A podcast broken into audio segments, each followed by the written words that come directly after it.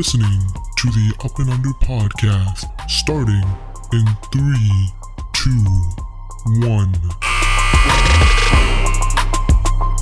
Yo, what's up, guys? Welcome into the Up and Under podcast. I'm your host, Hani. Joined with me, as always, it's Zishan. Yo.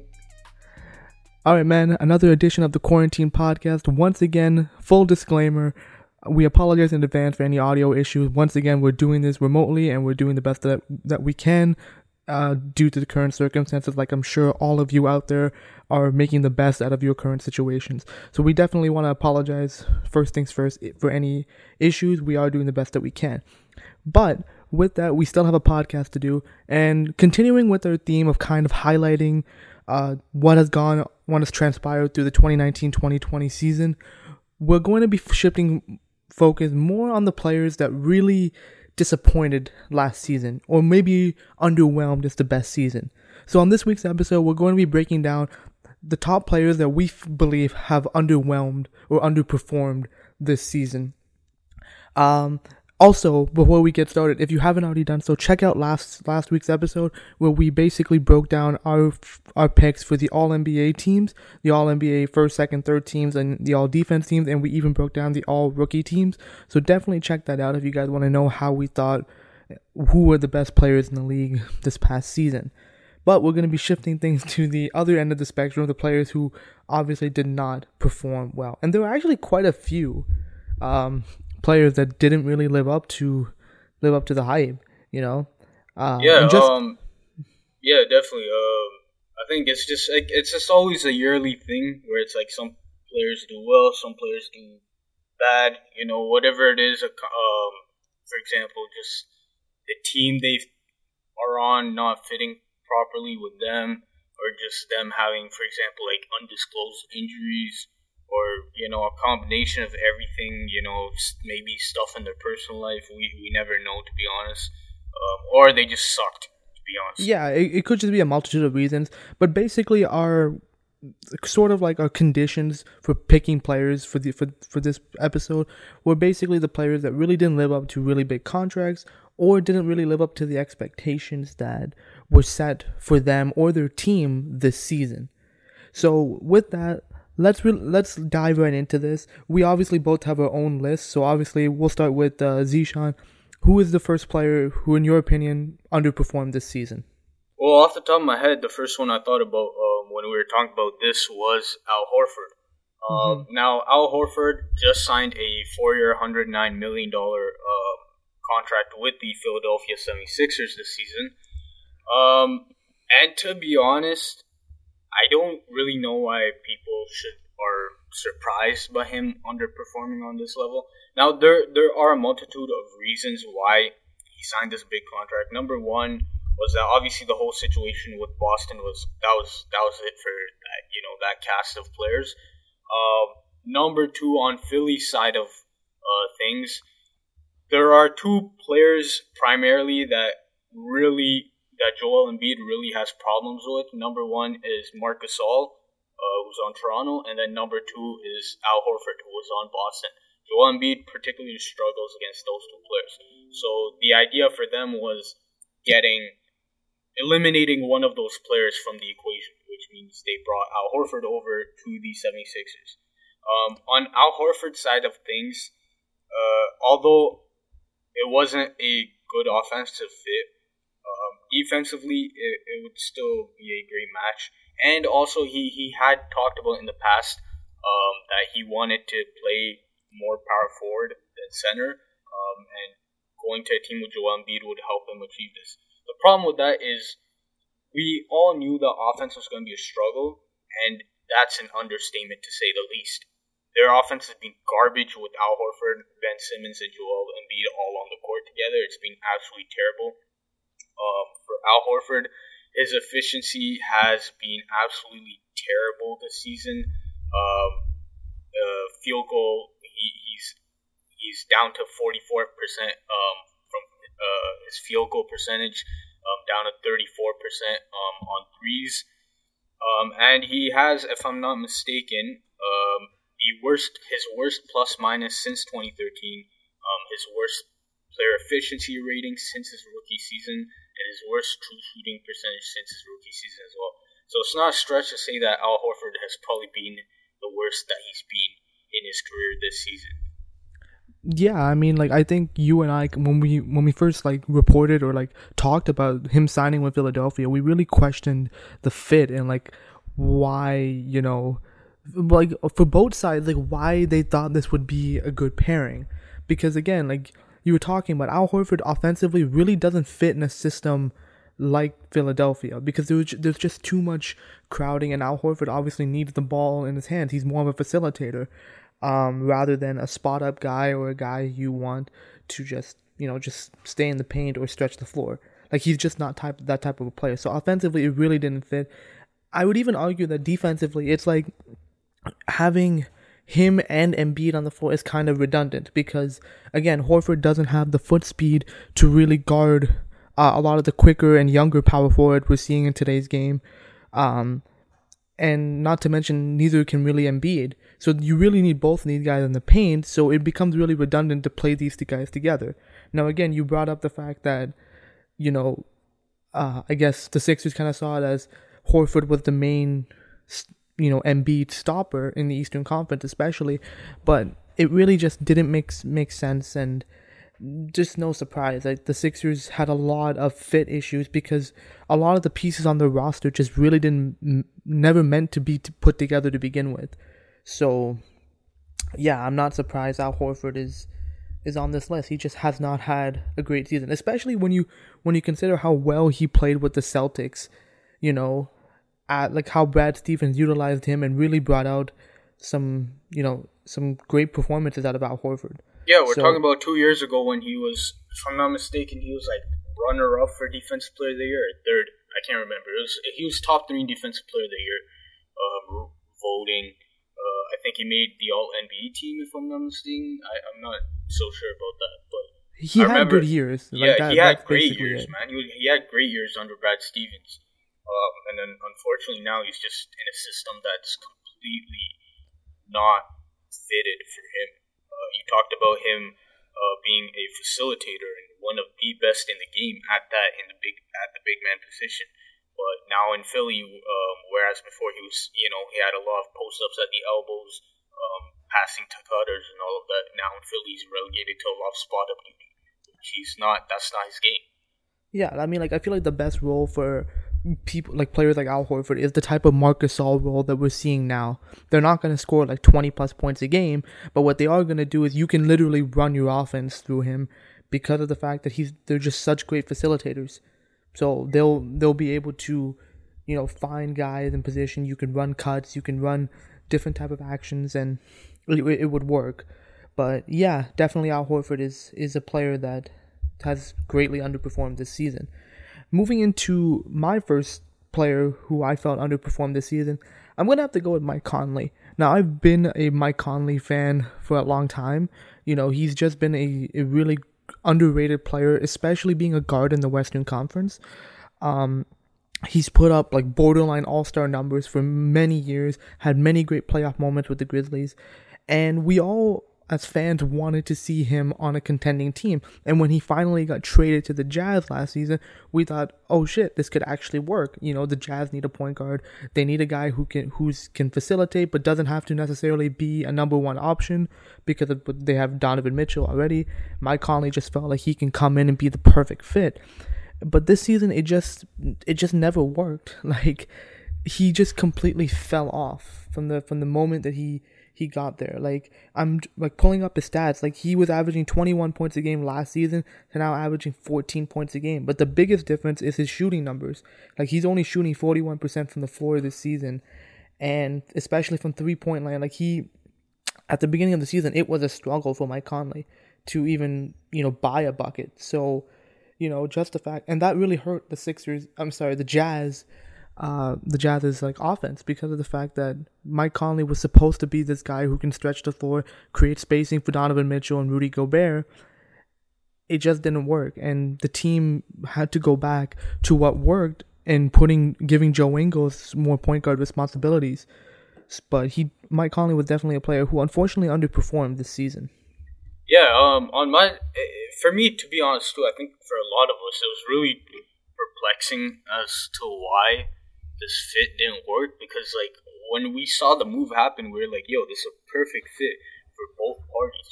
It's, it's gonna work great. Uh, like it's a seamless, um, you know, match between the two." But unfortunately, it just it hasn't worked at all. He he's really fallen off cliff.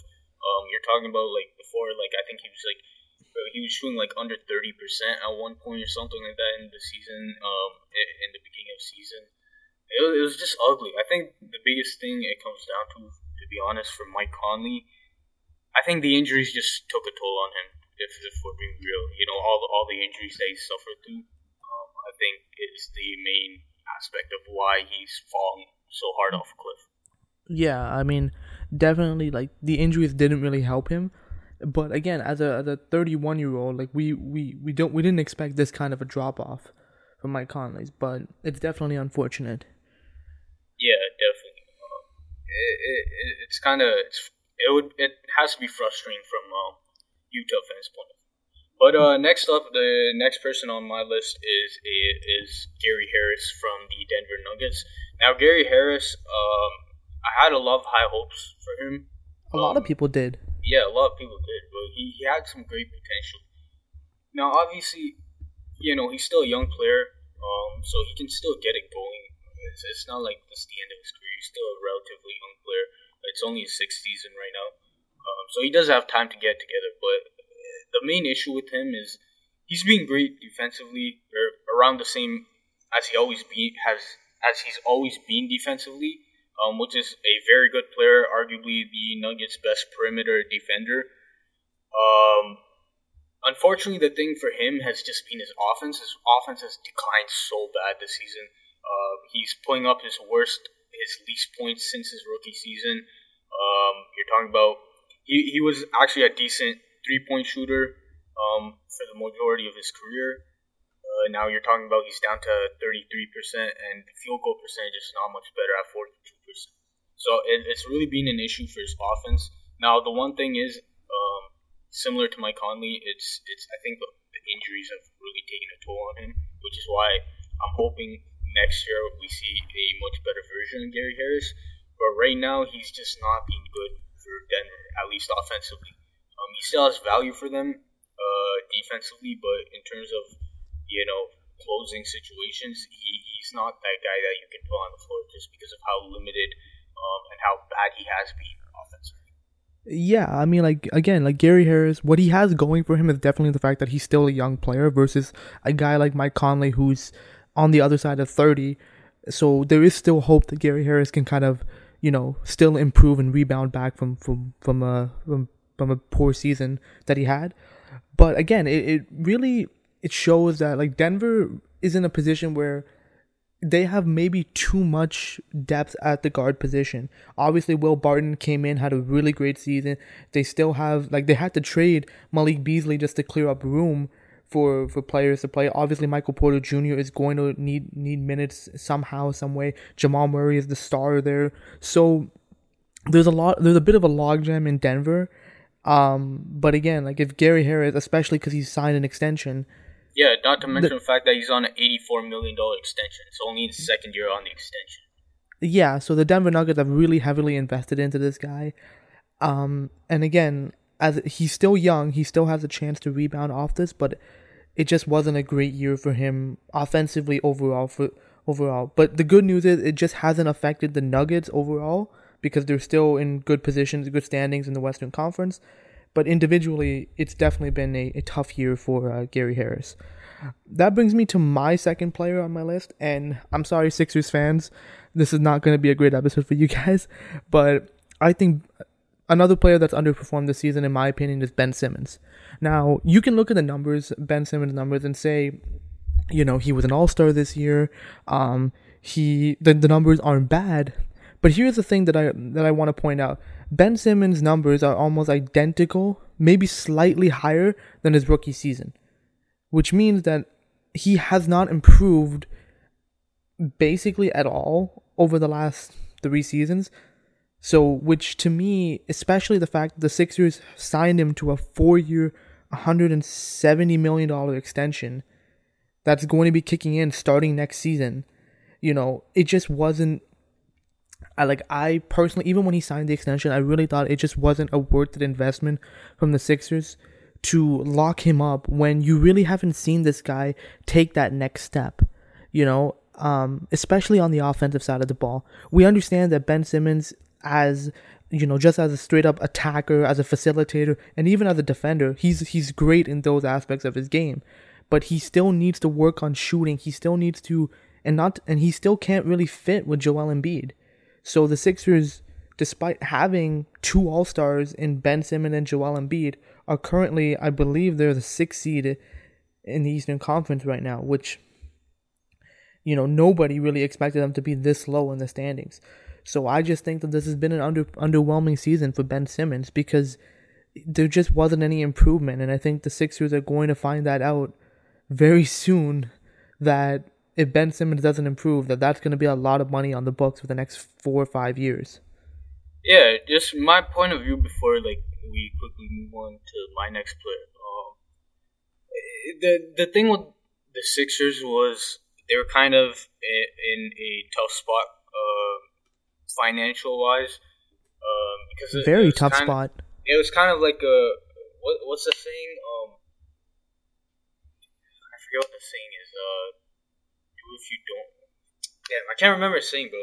But um, it, it, they're in a tough spot where it's like they he deserved the money in terms of what the market was around the league for a young player like him but it's not as if he deserved it yet based on the merits that he had um, in his previous season. But here's the thing. So, like my argument is that the Sixers never really had to sign him to that extension. They they they, they never really did. He had one more year left on his contract, and I think he would. If you wouldn't have signed Ben Simmons to a contract extension, I feel like he would have been a lot more motivated to play even better because it would have been a contract year for him. So I think the Sixers kind of rushed into the signing a little bit too early. Now, again, Ben Simmons is still a young player. He can definitely improve, and he does have a ton of potential. But so far, I haven't seen this guy sig- take a significant step forward in his improvement. Yeah, I think the just the main issue is I think um, now is he right now a, one of the you know top twenty players in the league, top twenty five players in the league. Yeah, he, he's one of the great players in the league. The issue is that he hasn't shown anything more than what he has been in the past, which is the main issue with giving him such a large, uh, you know, sum of money, especially the fact that he's so young still, and the fact that he has really not improved uh, that much marginally since he was a rookie. yeah. Yeah, so I think that's that's pretty much the main issue with Ben Simmons. Uh, next up um, on my list is Lauri Markkanen. Now I know Bulls fans have been talking about him. A lot of people have been talking about him. Um, sorry I had to do it to him, but like I know it's low key just being a dead horse at this point um, in terms of you know the Lauri Markkanen topic this season, but he just hasn't been good. Um, obviously, as we've said before, we both clearly think that Jim Boylen should not have been hired in the first place, and he should be fired immediately. Um, he's not a good coach at all, um, and a lot of the times he just seems he doesn't seem to know what he's doing. Um, you're talking about Lauri Markkanen now, who's pretty much being relegated to a spot up shooter, um, which is unfortunate because of how much potential he actually has um, offensively. Now, defensively, obviously, you know, you're always going to have his limitations. Um, and I don't think you're ever going to be able to get around that. But offensively, he showed he showed great potential in his first two seasons. Um, he he's dramatically um, downgraded this season. Um, you're talking about like a three three point drop off. Um, his efficiency hasn't been particularly great. Three, 36% on threes, which is okay, um, but 43% um, on his field goal percentage. Uh, that's literally what he's been at his, in his career. Um, the, the main issue is that his role has not been properly defined. Um, and also the fact that he has himself has not been as great um, in terms of him demanding the ball more, him being more assertive, and just him being overall better of a player.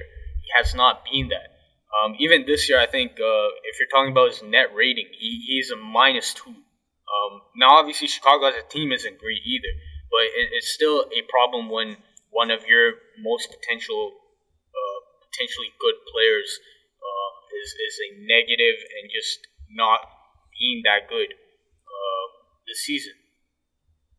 Yeah, I mean, like this is like something that we've been preaching for a while that the Chicago Bulls uh, man- management needed needed to to change. Like Garpax really ran their course. Like they should have been gone like years ago, but now they're the new regi- new uh, uh, regimen there in the Bulls front office. So hopefully changes can be made. But again, like I think Lauri Markkanen was just one of those players that were just put into a really bad situation. Like he is definitely a talented player. We saw that in his rookie season, like how if used and used correctly, you can actually mold this player into, you know, a, a, a shooting like a stretch big who could also maybe potentially uh, be a post up threat. He's got height, he's got some athleticism on him, but not. But the big thing is that he can stretch the floor. So, but I don't think Jim like I don't think Jim Boylen used him correctly at all. Not to mention Jim Boylen didn't even use another teammate of Lauri Markkanen's correctly in Thaddeus Young. Like Thaddeus Young worked pretty much everywhere he went, and he just couldn't work on the Chicago Bulls. Bro, he's got he's got Thad Young doing uh, uh, as a three point shooter, man. Like when has Thad Young ever been that in his career, yeah. bro? It's just like it's decisions... a problem when you see Thad Young shooting like three threes a game. Although he has been decent, like he's shooting I think like thirty six percent or something. It's completely useless to have Thad Young spotting up on the perimeter. That that's not his game at all, and it, it's it's it's unfortunate how mismanaged this team this team has been from top down. Hopefully now with the Arturas Karnisovas, it's gonna be different, um, and he'll probably get Jim Boylen out of there. But in terms of this past season, it's been a struggle. Yeah, I mean, like again, like it, it's just these type of decisions that were made by Jim Boylen that were so question like questionable, and like it really has stunted the growth of some of the some of the young players on, on this Bulls roster because the Bulls roster definitely has some young young young pieces that they can build around, but they just they just haven't been used correctly. So hopefully, Lauri Markkanen can bounce back again. Another young player who has who could be given an opportunity to rebound off this. Uh, now that brings me into my next player who underperformed this season, and it's Karl-Anthony Towns. Now again, after everything that Karl-Anthony Towns has been through through the through the whole COVID nineteen situation. Again, I'm not really attacking him personally. I think um, he's definitely not in the greatest mental posi- position right now. But we do need to talk about his performance this season, and it just wasn't that great. Now, if we're looking straight up at the numbers, obviously the numbers look impressive, but you have to also understand that Karl-Anthony Towns is the the only option on the Minnesota Timberwolves at this current moment in time. And we always knew he was a great offensive player. Like he was always a good offensive player. Like he like his lowest in his rookie season he put up 18 points per game. So he could score the ball and he could also rebound. The problem with Karl-Anthony Towns has been his defense this season. And I don't know what happened, but he's just gotten so bad defensively. I think we talked about this like a few episodes ago how when the Raptors faced faced the Timberwolves, the Raptors put Rondae Hollis Jefferson on on Karl-Anthony Towns, and Karl-Anthony Towns couldn't do anything against a sh- like what what is Rondae Hollis Jefferson like six five? Uh, like, like six seven. Yeah, like he's not, and like Karl-Anthony Towns is like at least a seven footer. So the fact that he got shut down by by that type of player and couldn't stop anything on the other end is really telling to where some of the holes are in Karl-Anthony Towns' game. And I just want to read something. Uh, it's an article that was posted by Zone Coverage, basically talking about when Karl-Anthony Towns was injured, how the Minnesota Timberwolves defense was. So basically, in 33 games this season, this was back. This article was back in January. The Wolves have allowed 101.8 points per 100 possessions when Towns has been off the floor, and when Towns plays, their defensive rating spikes to 114.5 basically for context 101.8 like points per, per 100 possessions that type that defensive rating is basically in the realm of the top two defenses in the league in Milwaukee and Toronto like Milwaukee is 101.2 and Toronto is 103.9 so it falls literally right in the middle of that and then when you look at the flip side 114.5 falls in the league bottom. So it just shows that the, the Wolves defense just completely tanks when Karl-Anthony Towns is on the floor versus when he's not, which is really strange considering Karl-Anthony Towns has a lot of the tools, you know, a modern day big would need to be a good defender, uh, def, uh, defend, defender. You know, he's got the length, he's got the athleticism. You know, he he can block shots. Like I there shouldn't be any reason why. And we've said it a lot with with other players who really have underperformed underperformed defensively. Defense, a lot of it is about effort, and you know the fact that Karl-Anthony Towns is struggling on the defensive side of the ball could just be that he's just not putting enough effort on that side of the floor, which is not good. Good is when you're paying a guy 160 million dollars over the next five seasons. So it just hasn't been a great year for Karl-Anthony Towns and the Timberwolves. Yeah, um, I think it's a lot of it also is, uh, you know, you're seeing the whole what Jimmy Butler was talking about, um, as in. It looks true also, now. Yeah, definitely. Defense is a lot about effort, and it's also about it's also about the mental aspect of the game. And I don't think I think there's clearly something lacking in both of those areas for Karl-Anthony Towns in terms of the effort that he shows in games, and also it seems like he's not the most um, the highest basketball IQ player, um, to put it lightly. Um, going back to your point about the Rondae Hollis Jefferson game, um, I think the biggest thing it shows is the lack of assertiveness and the lack of uh, will to dominate on Karl-Anthony Towns' part on both sides of the ball. Because you like you know he puts up great numbers offensively against most teams, but where is it against the winning teams? yeah, the defense is bad against everything. Okay, sure. Uh, we've we've talked about that. The problem is that even offensively too, whereas where he's putting up great numbers against bad teams, he's not even doing that against good teams either. If you're a bad defender, okay, at least make up for it offensively. It's a problem when he's not doing that either, and it shows a lack of assertiveness, a lack of willing, willingness to dominate.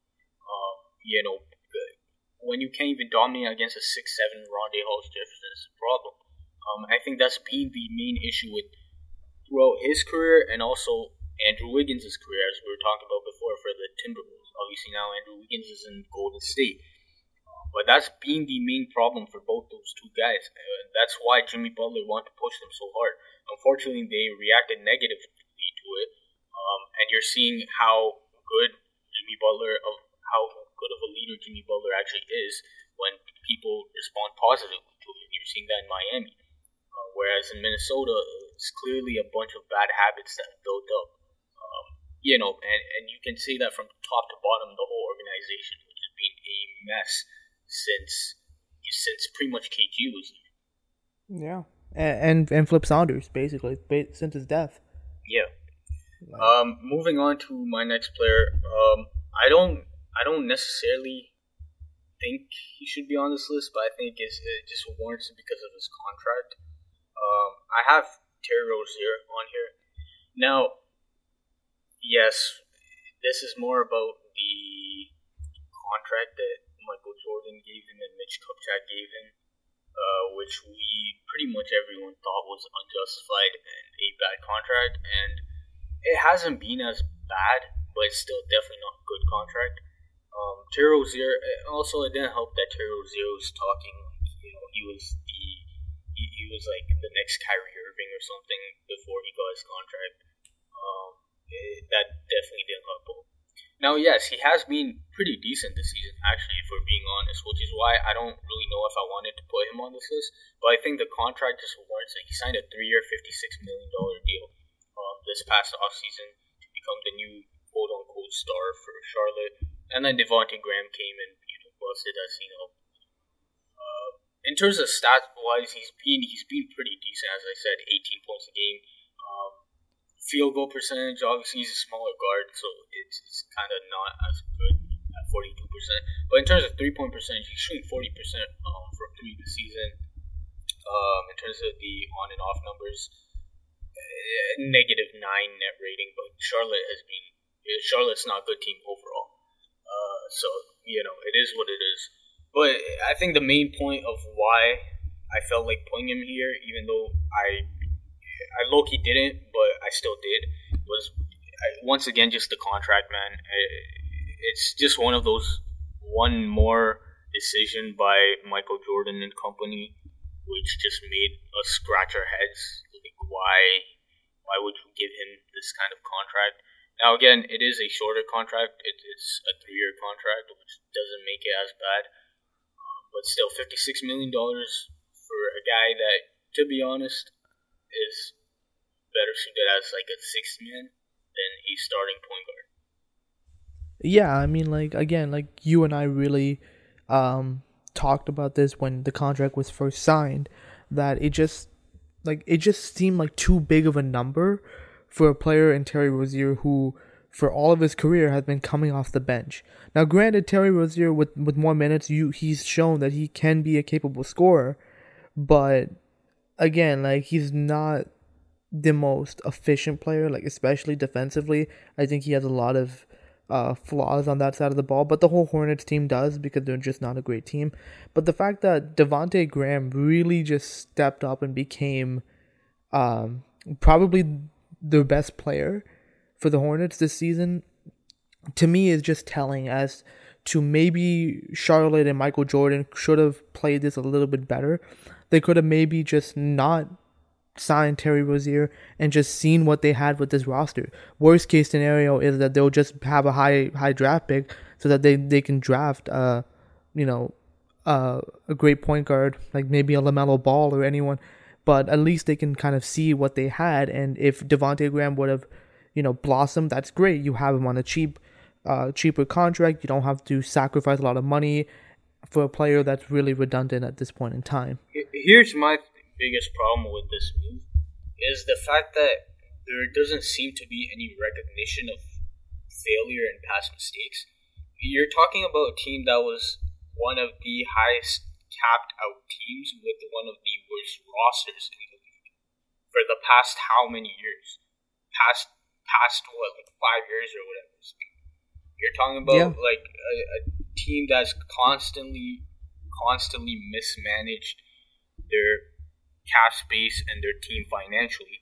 And yet again, you throw this much money at a guy like Terry Rozier, who again isn't bad, but he's you can't be paying this guy fifty six million dollars after the type of mistakes that he had. I mean, the type of mistakes that you've had as a front office in the past. Yeah, like like you said, like the only uh really saving point of this of this contract is the fact that it's, it's a three year deal. But again, like when you're trying to like move like if even in the event that you want to trade this uh, Terry Rozier, it's really a tough pill for a lot of teams to swallow that you're taking on that much amount of money for a player that really you could have gone in for a lot less if we're being realistic about it. But yeah, I I, I think Terry Rozier is one of the players that had an okay season, but he for the type of contract that he signed, the numbers really just don't justify, you know, you know this contract. But let moving into my next player on on my list, I'm gonna be. I think CJ McCollum has been pretty underwhelming this season. I mean, the, it has not been a great season for the Blazers overall. But here's my my problem. Although CJ McCollum's numbers are are okay, like they're not terrible numbers. Um, but the problem is, is why isn't the Blazers any better? Like you would think if you have a player like um like Damian Lillard, who has been fantastic this season. Like he made our All NBA first team uh, in our in our picks this season. You know, you have that type of player. Then you have a, a, a number two option in CJ McCollum, who puts up okay numbers this season, but w- why are they the ninth seed? You know, like I get it that you need more other players to step up, but for the last four, five, maybe six seasons now, CJ McCollum has roughly averaged the same numbers for the last for the, for these last few seasons. Like he's just been around the 20 to 22 point range and his plus minus numbers really are showing. Like this season he's been a plus 0.5 when he's on the floor, which isn't great considering the fact that he's supposed to be the right-hand man for Damian Lillard. Not to mention he's really he's paid very well. Like he's expensive. Like he's an expensive player. He signed a three-year, hundred million dollar extension uh, last season, I believe, and the Blazers got worse. So now you have CJ McCollum on the books for another five more seasons, but your team hasn't improved. So now that just looks like a ton of dead money, in my opinion, unless CJ McCollum can somehow bounce back. But like I said before, over the last few seasons, he's just pretty much been the same player and really hasn't been making that big of an impact for the Blazers, especially this past season. Here's here's my thing. Here's why I would disagree with uh, with you on him being on this list. Uh, it's simply because of the fact that I think he is what he is. You know what I'm saying? Like I don't I don't think you can really call him underwhelming when he is the same consistent player that he has been and what he always will be in my eyes. Like I never thought he was gonna be any better than this 23 point uh, player that he is right now. To be honest. But I think the expectations when you sign that big of a contract is that you're expecting a player who, and he's not even that old. Like he's what, 28 years old. Like he's he's in the prime of his career. You expect a player like that who signed an extension to be better. Like you would expect him to be a 25, 26 point per game scorer alongside Damian Lillard. Um, and then he's also going to be a factor on the defensive side of the floor as well, being a guard who can switch and has that type of um, you know, athleticism to be a solid enough defender. So, like, to me, it's the fact that he hasn't improved over the last few seasons, but yet he's been paid a lot more as if he's a star level player. Well, here's my thing on that. Did the Blazers uh, pay him to become a you know a superstar level player, or did they pay him for what he is? I think they just paid him for what he is, considering the fact that the Blazers are not going to get anybody that crazy free agency. Um, I well, think he, they saw what he what he is, which is a great player offensively. Now defensively, yeah, he's a negative, but that that's going to be your problem with him and Damian Lillard, who are both smaller players and who are always going to be negative or just average defensively. That's their cap defensively. So, which is why they last year you saw them have such a good team because of the fact that they had the pieces around them. Now, obviously, this year injuries really killed them. That's that's the main issue with their team this season. You would have seen them definitely in the playoffs um, if injuries just hadn't wrecked their team completely. Mm-hmm. But you also saw guys like Mo Harkless and Al Farouq Aminu walk out the door, uh, which is huge um, downgrades for you in terms of being able to that? cover for Damian Lillard and CJ McCollum defensively. And also, Jusuf Nurkic got injured um, and then you have Hassan Whiteside, who's just we've we've talked about Hassan Whiteside enough. Like, do know what this guy's game. But, yeah. yeah, but here's my here's my thing: is that why do you think Mo Harkless and Al Aminu walked out the door? It's because the Blazers don't have enough money to pay these guys like other teams were able to pay them. Now again, like Mo Harkless didn't have the same effect on the Clippers, and I'm pretty sure he had a good good role with the Blazers the Blazers were a solid team, but I just don't think the Blazers had enough money. They didn't have to sign CJ McCollum to this to this extension. He had two more years left on his contract. They signed him for another three more, which to me didn't make a ton of sense. The thing is, though, again, it comes down to the aspect of the small market. Uh, the Blazers, if we're being honest, we're not going to get anybody better, and this was pretty much the only move they could make. Yeah, you saw the impact with it, uh, of it. in terms of Al Farouq Aminu and Mo Harkless being gone. Uh, but I, in in this case, to be honest, I don't think the Blazers had really much of a choice. Now you can say, yeah, could waited one more year to be honest, or whatever. But that one year, one more year wasn't really gonna make a difference because of the fact that they were again, they're not gonna get really anybody in free agency if we're being honest. So I, I think they're really in that position where the Raptors were before last season, yeah, like, exactly. We got lucky with the Kawhi Leonard thing coming up. You know, otherwise, I think we would have been in the exact same position. But I think I think it's time for the Blazers to really maybe look into splitting these guys up and seeing what's the market. Well, like, I've been like saying I, I've been saying that for the past like few years, but the thing is, what are you? What kind of value are you going to be able to recoup with CJ Well, that, I'd that argue, really depends. I'd argue not enough where you can make a significant turnaround for your team? I mean, well, we're gonna have to wait and see for that one, but I think, in my opinion, just it CJ McCollum just was pretty underwhelming this season to say the least. Yeah. Um. Although I disagree with that, but uh, you know that that was one of your picks, so for sure. Um. Now moving on to our last picks, I'm gonna go with my first one, and then you'll go with yours, your last one. Then after that, we'll move on to the up and under segment. Um. Mine is not really. I don't. I guess it wouldn't really be an underwhelming pick. Um, or a bit maybe because of the fact that I guess after last season he was still he was still pretty good, um, and he just didn't live up to expectations or expectations placed on him by the coaching staff this season, um, which is Rajon Rondo. I have Rajon Rondo on uh, this list. Now Rondo, it's not a stretch to say this guy's probably been the worst player in the Lakers rotation this season, and as fans, we're all kind of confused as to why this guy still gets this many minutes and this big of a role. Now, I guess yes, Rondo does. It, it's the mental aspect um, and how smart he is at the game, and also the penchant that he has for coming up with big games out of the problem is, bro, Rondo just hasn't been good at all this whole season. Um, and it's a problem because he's taking away minutes from guys like Quinn Cook and Alex Caruso, especially who has really blossomed into a great rotation piece for the Lakers. Um, it, it the main reason why he's on this list is not because of I guess fans. Well, not for me, not my expectation, because I I've said he's been on the decline um, in terms of his career uh, for the past I don't know how many years since pretty much since he got traded to the Mavericks. Uh, it's it's the fact that these expectations are being placed on him by the coaching staff um, and it results in him getting a significant amount of minutes which he does not deserve, considering how bad he's been this season. Um, and the fact that you have other better options off the bench, for example, as again Alex Caruso, who does not get enough minutes.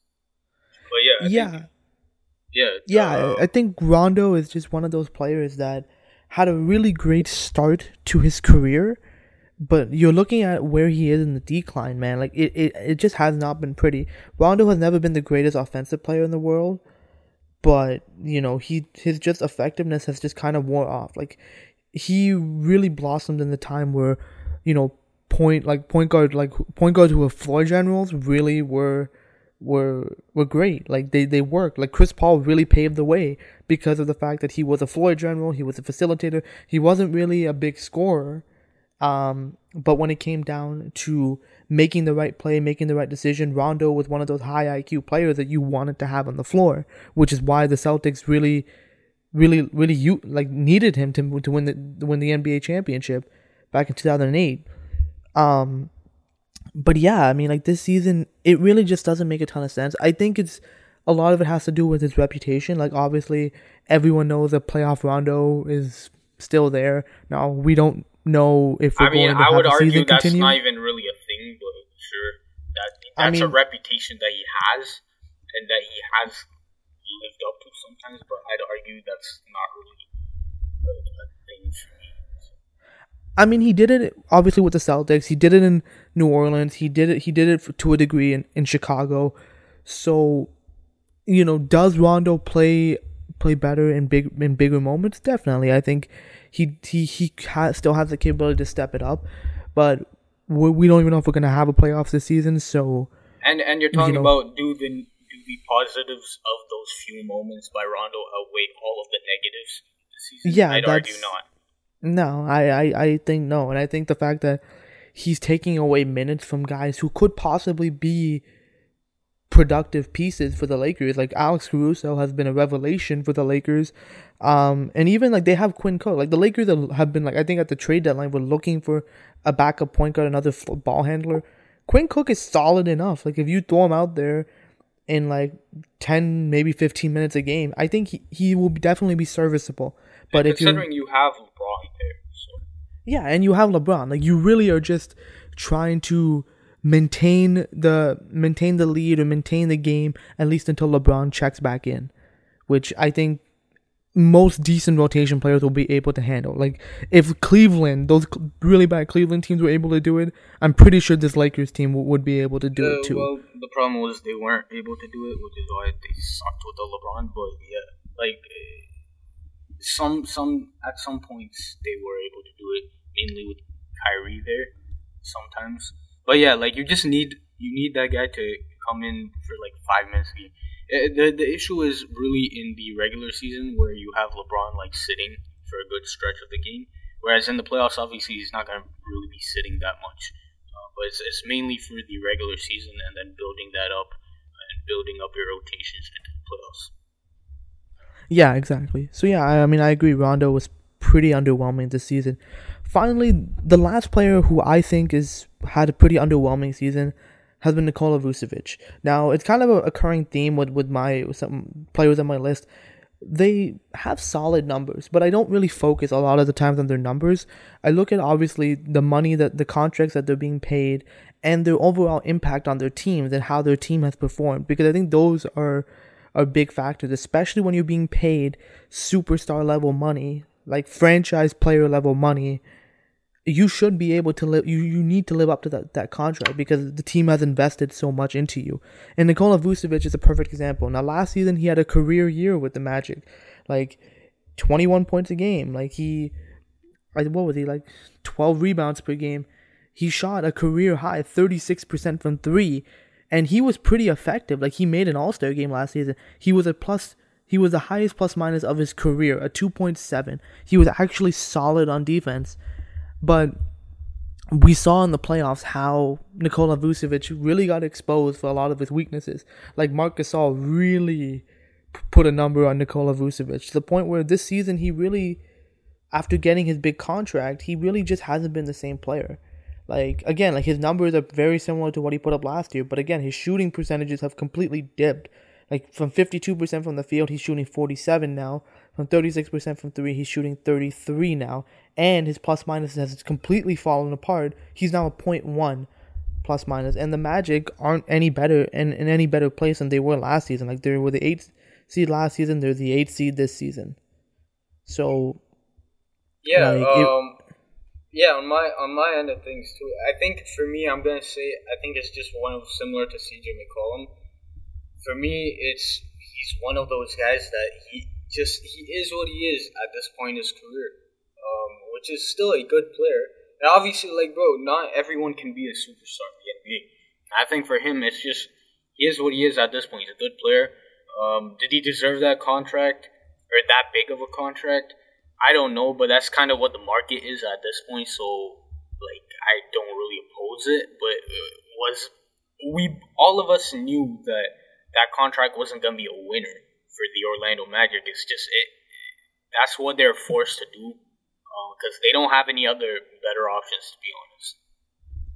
Yeah, I mean, like, but at the end of the day, like, I think even last season, before he even signed the contract, I was one of those people who was kind of for letting Vucevic Vucevic walk because I just think he's just not the type of player for today's game unless he's in a system or he's surrounded with players that you know sort of help his strengths and cover up his weaknesses.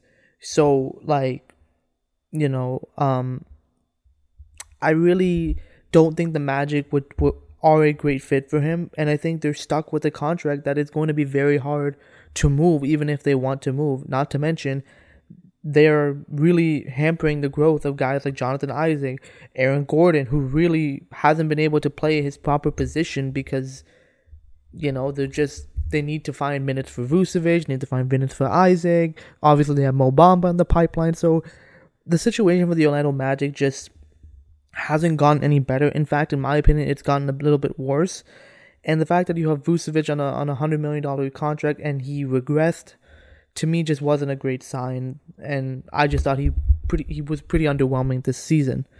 So those were our our picks for the most underwhelming players this season. Let us know what you guys think. If you guys agree or disagree, or do you have any other suggestions of players who you felt underperformed this season? Now let's jump right into the up and under segment. Uh, not much going on in the league, obviously, with the whole COVID nineteen, the quarantine situations. we do have a few few headlines. First of all, are you up or under on the Warriors? Um, you know, making plans or putting plans in place to go after Giannis in free agency when Giannis hits the market in 2021. Uh, first of all, bro, uh, Yo, y'all, I feel bad for Giannis, man's Twitter got hacked, bro. If you've seen that, um, if you've seen all those like tweets and stuff, bro, that was like some next stuff, bro. I saw Uh, one of them. I saw the one about the Warriors, but I didn't see the other ones because Yeah, no, bro. Look up, look up uh, afterwards. Like, bro, the man, like whoever was tweeting it, bro. The the tweets were, bro. The t- tweets were like next level, man. It was some next stuff. But in terms of this, bro, I'm hella under on it. I swear, bro. If like, if this somehow happens, I at this point, I don't, I don't rule out anything in the NBA because of the fact that we literally said this for KD. We're like, nah, it's not gonna happen. It's not gonna happen. And Mac joined the Warriors, and then they just went OP and killed everyone. Uh, so I can't rule out anything at this point in the NBA. But bro, if this happens, man, like, oh god, like, this would be terrible for the NBA. Um, Oh, yeah, this would be terrible bad. for fans, bro. Imagine, imagine having to hear these like little kid Warriors bandwagoners for the next Ugh. like five years, bro. Dude, like Dude, I, al- I already, I already wear earbuds so much just to drown out these people. Bro, I don't want to hear it again, man. dude, considering the Warriors literally finessed the league this season, they literally had a throwaway season this year, and, and there might not even be a season anymore. They literally finessed the hell out of the league. Uh, plus, by next year, they'll get their Clay and Steph back. Plus, they'll have a high draft pick, and if they want, they can draft like James Wiseman, or they can package the pick or something. They're they're literally gonna be back to being a good team. And then if Giannis somehow goes there, bro, it's game over, man. It's done. It is game over. But like, here's the thing: it's like, how would they potentially make this money work? I have no idea. Like, I don't see Giannis taking a pay cut. Not to mention Steph's on the book for two hundred million. Clay's on the book for like one hundred and seventy million. Draymond's still there for hundred million. So how the hell are you gonna make this work? And not to mention you have Andrew Wiggins' contract too. Listen, man. So- um, I don't know. They can probably make it work if they they'll they'll probably have to trade one of those guys. Probably Andrew, like maybe Draymond. They might have to trade or something. But if they get if they have just like a bunch of like even bench warmers, but if they have Steph, Clay, and Giannis, bro, I think they're pretty set. They'll they'll still be pretty OP, you know. That bro. If Oh that yeah, and I, happens, f- I found those happens, man, tweets actually. yeah, bro. Yeah, I, yo, that's bad, yo. Yeah, That yeah, is- yeah. But but like I feel bro, bad that would that would be like some next stuff. But yeah, like it would definitely be um, a travesty. If, to say the Hopefully, it least. doesn't happen. Hopefully, yeah, hopefully, because Giannis has to co- come to Toronto. Of course. Yeah, Look, if there's any team that has a plan in place, it's Toronto. So Golden State, get in line. Be where we put you last season. We shut your arena down, so stay out of our way. We beat you fair and square. Although all these people saying the Raptors got lucky, well, the Warriors got lucky a bunch of times too. You need luck to win an NBA in, championship. in Masai would trust. Okay, in Masai would trust. exactly. Next Exactly. up, uh, are you up or under on Shaquille O'Neal recently saying that uh, multiple NBA teams are for, are for sale and potentially Las Vegas is the next potential landing spot for a team? I'm definitely up on both of these on both of these points. First of all, with multiple NBA teams going on sale, like going due to the current events, like I'm not surprised that some owners are kind of like looking around, especially the smaller markets are kind of saying that is it really worth keeping the team around? We don't know how long this is going to go on for.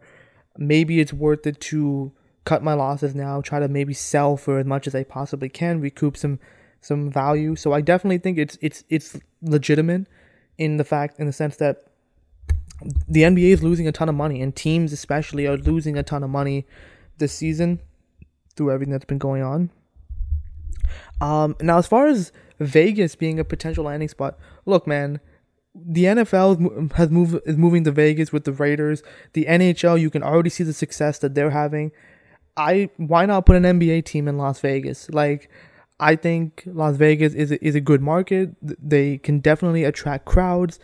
Um, you know, I think potential. Like, I think if if if a smaller market team like the Hornets or or someone could potentially get sold, I don't like. I think it's a great business decision to move to Las Vegas because the you the, the amount of revenue you can earn there. Plus, not to mention, you can shake up the league in that sense. Like you can now have now you can introduce a different playoff form factor. You can maybe move a team that was borderline in the Western Conference. You can move them to the Eastern Conference. So it can change the entire dynamic of the league, which I'm all for. Like I wouldn't mind seeing a little bit of a shift going on because again you're seeing the the NFL has 32 teams the NHL is, is going to be getting 32 teams the NBA is really the only league with 30 teams and I wouldn't mind seeing a couple more teams added in there there to see how yeah. things would look um yeah in terms of the Vegas situation obviously it would be a great business decision for the league um Adam Silver recently came out and said that there's no imminent plans like currently um in the next like couple of years or next few years to have any new teams so it'll probably be in the next like you know maybe a decade or, or something if like one of these things happens. For example, like Las Vegas, Seattle, maybe Vancouver or something. You know, some other teams might um, come up. Uh, but in terms of the multiple NBA teams for sale, um, just before we move on to our last point, uh, yeah, NBA teams are losing a lot of money. Well, everyone in everyone in the world is pretty much losing a lot of money. Um, obviously, the whole economy is like tanked and everything like that.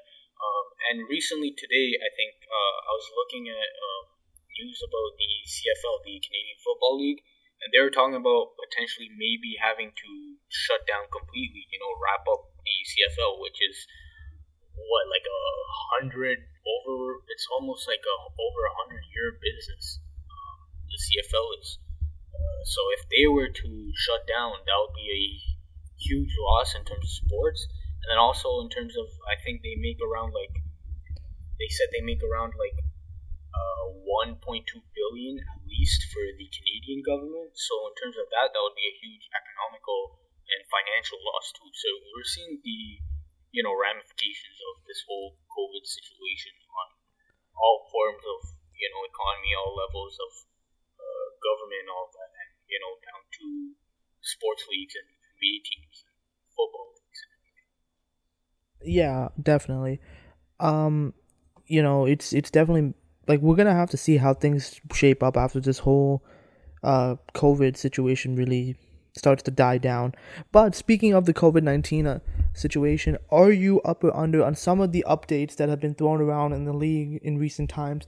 The first of which is some practice facilities are, are starting to open up as you know some cities and states are loosening their stay at home guidelines. So I think a couple of them off the top of my head is Oklahoma City, Houston, and I believe Portland is one of those teams. Not 100% sure on that one, but some facilities are opening up.